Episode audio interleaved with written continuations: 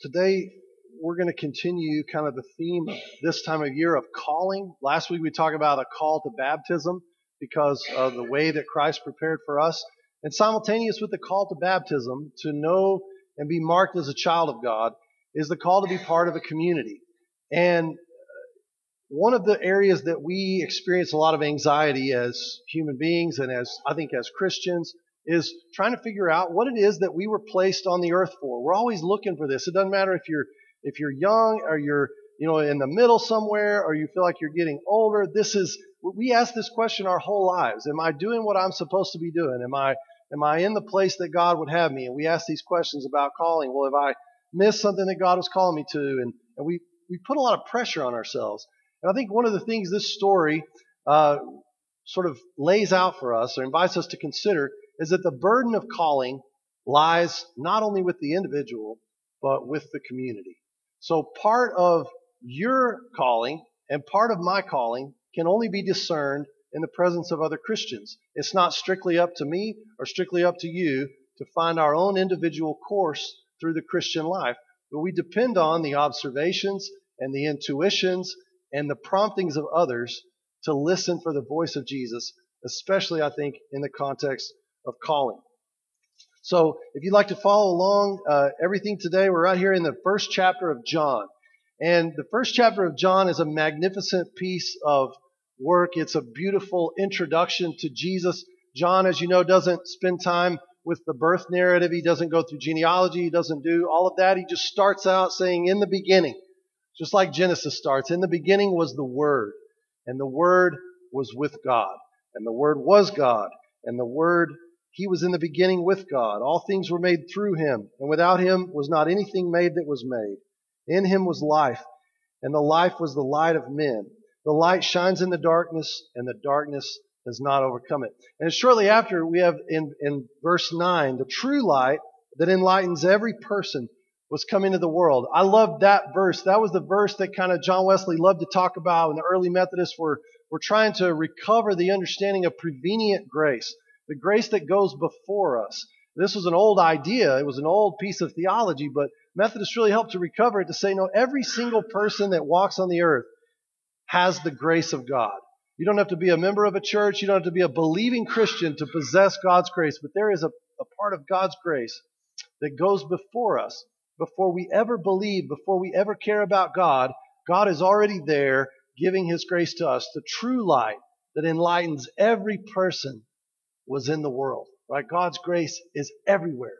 God's grace can be picked up in any way. There's no limits to the ways that people can experience God's grace. So it's a beautiful thing. And John just says God's grace is everywhere. It's all over the place. Then he goes into this little lament where he says, you know, Jesus was in the world and the world was even made through Jesus and yet the world did not know him. But the world missed it. Here Jesus was right in our presence and we missed it. He came to his own home, and his own people received him not. But to all who received him, who believed in his name, he gave power to become the children of God, who were born not of blood, nor the will of the flesh, nor the will of man, but of God. And uh, so I kind of want to start the sermon today with an invitation to sort of, and you may, if you're a pencil person, you may want to write this down. You may just want to uh, make a mental note of it.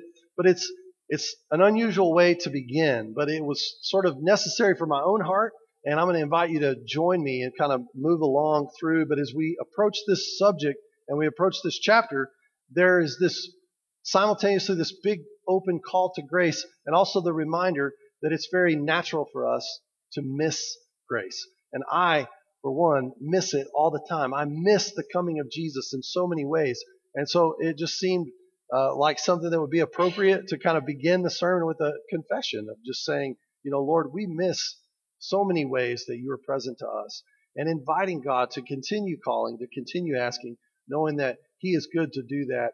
And uh, we will encourage and through one another's presence, we'll, we'll make it. So I invite you to pray with me, maybe your own version of, of this prayer, just a simple prayer of confession for the ways that we miss God in the world. So Heavenly Father, uh, we come to you now and I, for one, uh, confess for the ways that I miss your presence in the world. And as we lay this burden down at your altar. Would you continue to speak and bring your grace to us? Would you overwhelm us with your goodness in this time and in this place as we continue uh, our journey this year of following you. We ask it in Jesus' name. Amen. So we get to spend a little more time with John the Baptist today. It's it's fascinating and it's fun to think about. You know, here's at the same time he's saying, you know, Jesus was in the world and the world missed him.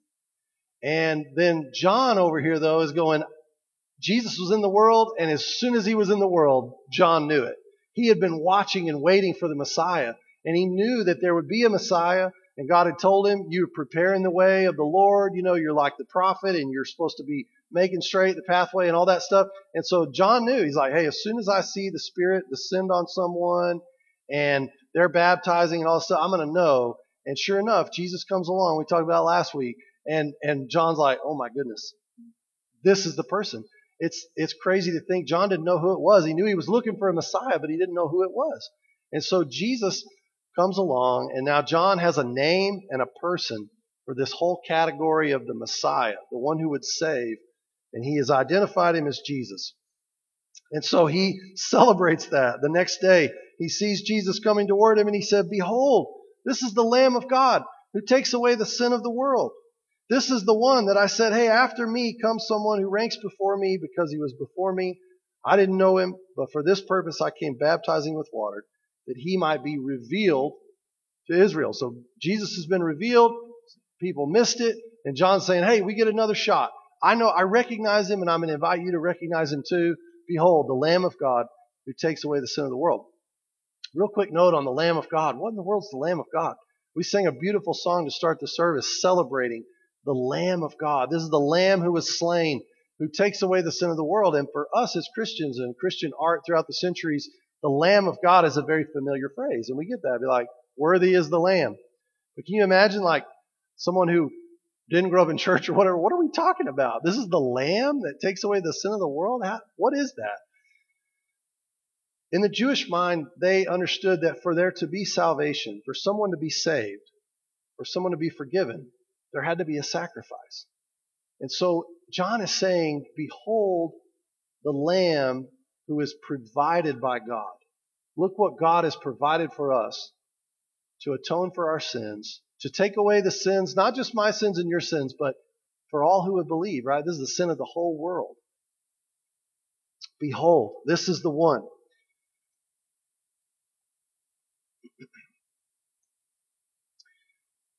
So as we look at the response and, and what happens to when, when this Lamb of God is revealed to the people, uh, I'm going to invite you today to consider, again, maybe you're an on paper person, maybe it's a mental note, but I'm going to invite you to consider um, identifying one desire, one person, and one practice. One desire, one person, and one practice. And I'll elaborate a little bit on each of those, but one person, one desire, and one practice. And this comes from the story where John is telling us about Jesus coming along and we see that when, when, when Jesus was there, and John reminds everybody, this is how I knew it was him. I recognize him. Here he is. I'm happy to be able to share him with you. In verse 35, the next day, again, John was standing with two of his disciples. And he looked at Jesus as he walked, and behold, the Lamb of God. The two disciples heard him say this, and they followed Jesus. So we know there are two disciples uh, we know they're following Jesus, and we know one of them in a minute is named. One goes unnamed, and one is introduced to us as Andrew. So we have a, we have a guy named Andrew, and we have an unnamed disciple, and they begin to follow Jesus. So these are John's disciples that now leave John and begin to follow Jesus. And so this was very common. Many of the earliest followers of Jesus were people that were previously disciples of John. They were looking for God. They were trying to follow the ways of God, but they needed that full illumination to know what their lives were for and what they were about in this work of ministry.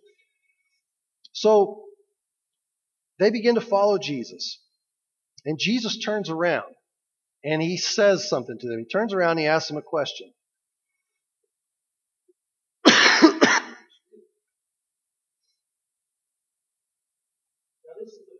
This, these are the first words that we see Jesus saying. And Jesus, we know now, is the main character of the story.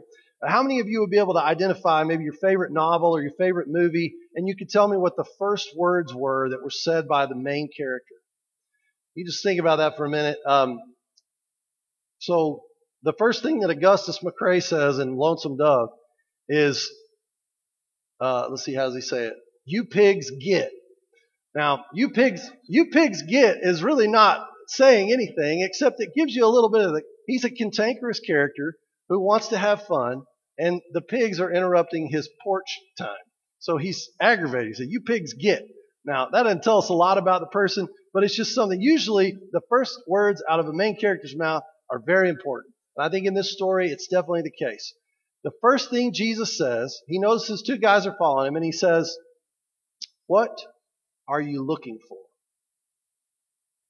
The first thing that Jesus says is a question. What are you looking for?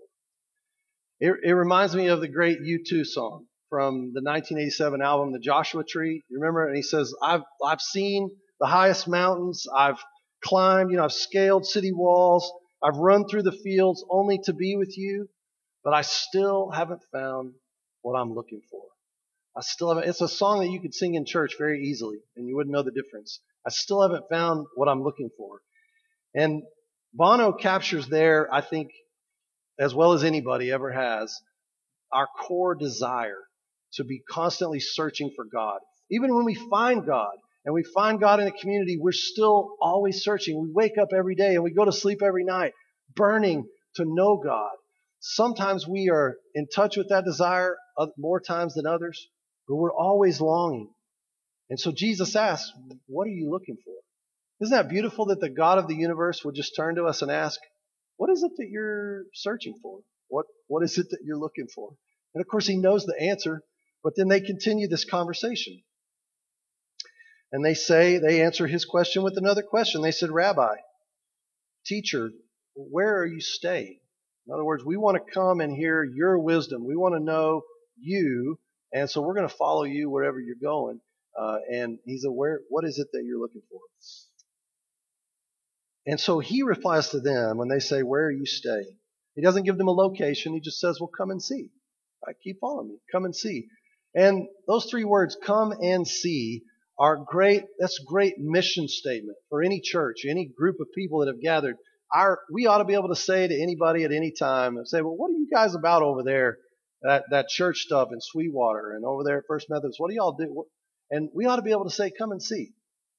Right? If you want to know what church is about, you want to know why we gather every week, why it's important, we ought to be able to say, come and see. It ought to be something of the quality of our gathering, something that we rally around, that we can't fully explain with words, but you just have to be there to experience it. And a big part of what we do when we gather, I think, is we pay attention to those longings. So the first thing I want to invite you to do today, uh, that I want you to make just a mental note of or an actual note of, is what is one longing that you could recognize that would point you to God this year? What's some stirring in your own soul that you could identify that would help you, that would encourage you to take a step towards Christ? So I've just been thinking about what is something this year that I can identify that would lead me to Jesus in a, in a way? What's, what's something I've been noticing lately? What's something I'm recognizing in, in a friend or the life of a child? Or what's something that I pay attention to that's that awakens a desire in me to grow, to be connected to Christ.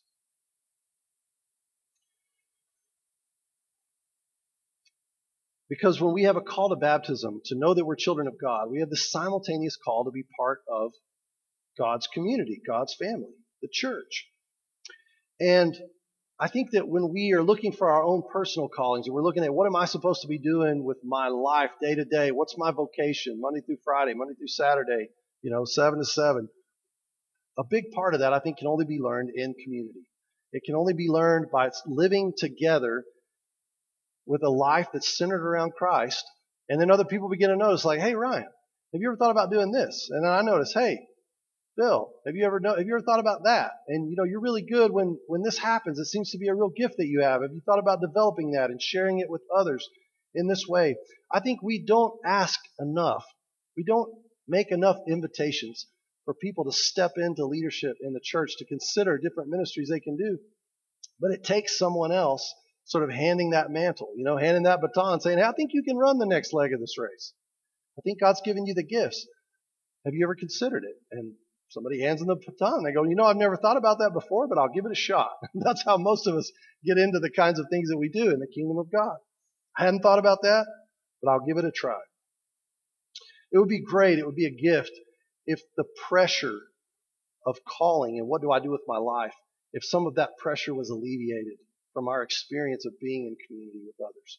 If we knew that if our main goal was to be involved, was to belong to a community, then we know that a lot of the pressure, hey, it's not just up to me to hear from God, but I'm counting on y'all too. And you would know it's not just up to you, but you're counting on us. Amberly and I had this friend in college named Janae Watley. Uh, she's now Janae Igo, and she would be terrified if she knew I was telling a story about her. Um, but uh, wonderful human being, soft spoken, and uh, very sharp. We were in a Bible study one time, and and we were talking about this idea of, of belonging and as what is what does it mean to belong when you see that that language. And so it came up. Well, it's kind of like fitting in, you know. And and Janae kind of perked up and she was like, you know, no, fitting in is the thing that we do from the time that we're in school. We're always trying to we're always trying to fit in, and it's never good enough. She goes, belonging's different. And she and Amber reminded me of this this week. She said, you cannot fail at belonging. Isn't that great? You can't fail at belonging. And she was right. You can't fail at being a part of a community. I mean, the only way to fail is to not be there, really. But you can't fail at belonging. That's one of the things that Christ is offering to us from the gift of the church is you can't fail at that. And through that participation, we uh, we grow up in Christ and we grow up in the other things that we've been asked to do. But it starts with this idea of belonging. And many people belong in a community of Christ before they ever believe in Christ. Some people will get involved in church before they ever really consider if they believe this stuff or not. So, and, and we're always in that process of developing and believing. So, um, don't underestimate the value of belonging, of, of being here. And along those same lines, uh, it's, it's great when, uh, so they, they respond. Jesus says, come and see. And they came and they saw where he was staying and they stayed with him that day for it was about the tenth hour. And one of the two who heard John speak and followed him was Andrew, Simon Peter's brother. And he first found his brother Simon and said to him, We have found the Messiah. Now, most of the English translations don't pick it up, but the original language here is he found his own brother. It's very intimate language. The first thing that Andrew did is he found his own brother. So the second thing I want to invite you to make a mental note of or make a note of is, um, in addition to what is one longing, what is one desire that I notice, uh, who is one person?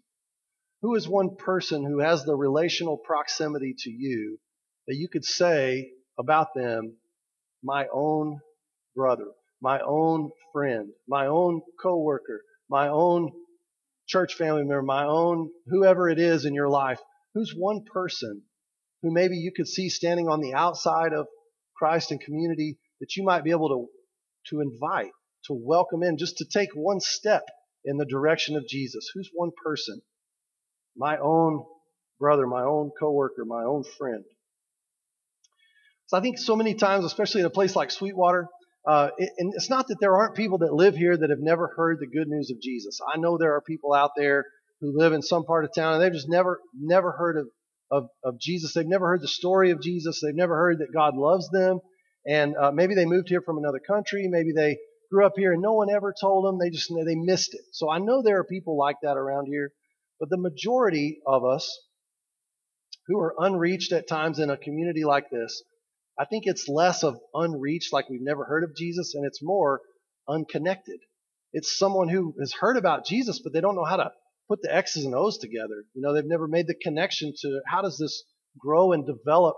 It's like you're standing there holding a package of seeds from the feed store, but no one's ever showed you how to farm. You you just kind of you're just sitting there with it going, well, I've heard about it. It sounds good. I've just never seen it grow anything. So we we need others to invite us to that kind of life. The local church is charged with inviting others, making invitations to others to take steps of faith because I think people are ready to take steps of faith, but you know who they want to be invited by? They don't want to be invited by me. They don't know me. They don't trust me. They want to be invited by you because they know you and they trust you. And there are people in my life who are waiting for me to invite because they know me and they trust me and I can make that invitation. Uh, but we, you know, everywhere we live, all the places around the world, we have a unique fabric of life, and we're always wanted to, you know, as Christians, we have unique practices that set us apart, and we're inviting people to participate in those. I found a funny one this week. Uh, I think we need to kind of put into play at Lake Sweetwater next year. Um, Tyler, do we have one of those slides from Russia? This is a this is a this is a church activity. Okay, this is a this is Russian Orthodox. These are our brothers and sisters that uh, worship the same God that we do, the same Messiah. And there they are in, in Russia. And around this time of year, when it's freezing outside, they remember their baptism. And this is how they do it. So they'll, they'll either do it like this, which just looks like a lot of fun. That's why I'm thinking we could surely on the coldest day of the year go do something like this next year. Then that other slide, you can see where they've taken in on a frozen piece of ice and they've cut out a hole. And this is a, it's like a baptism tank. They get in there and they remember their baptism and woohoo. And you can see the guys standing around with their hats and everything. And, you know, it's like, I know there are people argue that they're relational, or relational, health benefits to going in freezing cold water in the winter, but I, am probably not going to find that out. So, um, this, this just occurred to me. It's like, this is one of those funny things. Like, we don't do that here, but there, that's something they can invite people to. And it's probably something they write down in their journals. Like, this was the moment that I knew that God loved me. I jumped in the water. I came out and I was like, oh my gosh, I remembered my baptism. But Anyways, people need invitations, real invitations from real people uh, to consider taking a step of faith. They're waiting for you, they're waiting for me to invite them. All right, so finally, we're paying attention to one desire, we're paying attention to one person. I also, want to invite you to pay attention to consider one practice.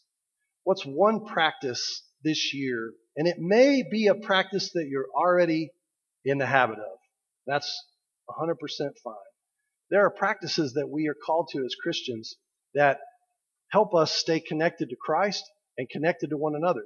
And these practices are things like prayer, uh, things like reading scripture. They're usually things that we do in community and by ourselves. And it kind of takes both of those. It's like when I'm, if I only prayed when I was here with you in church, then my, my prayer life, the well of prayer would be pretty shallow. It just wouldn't be enough time.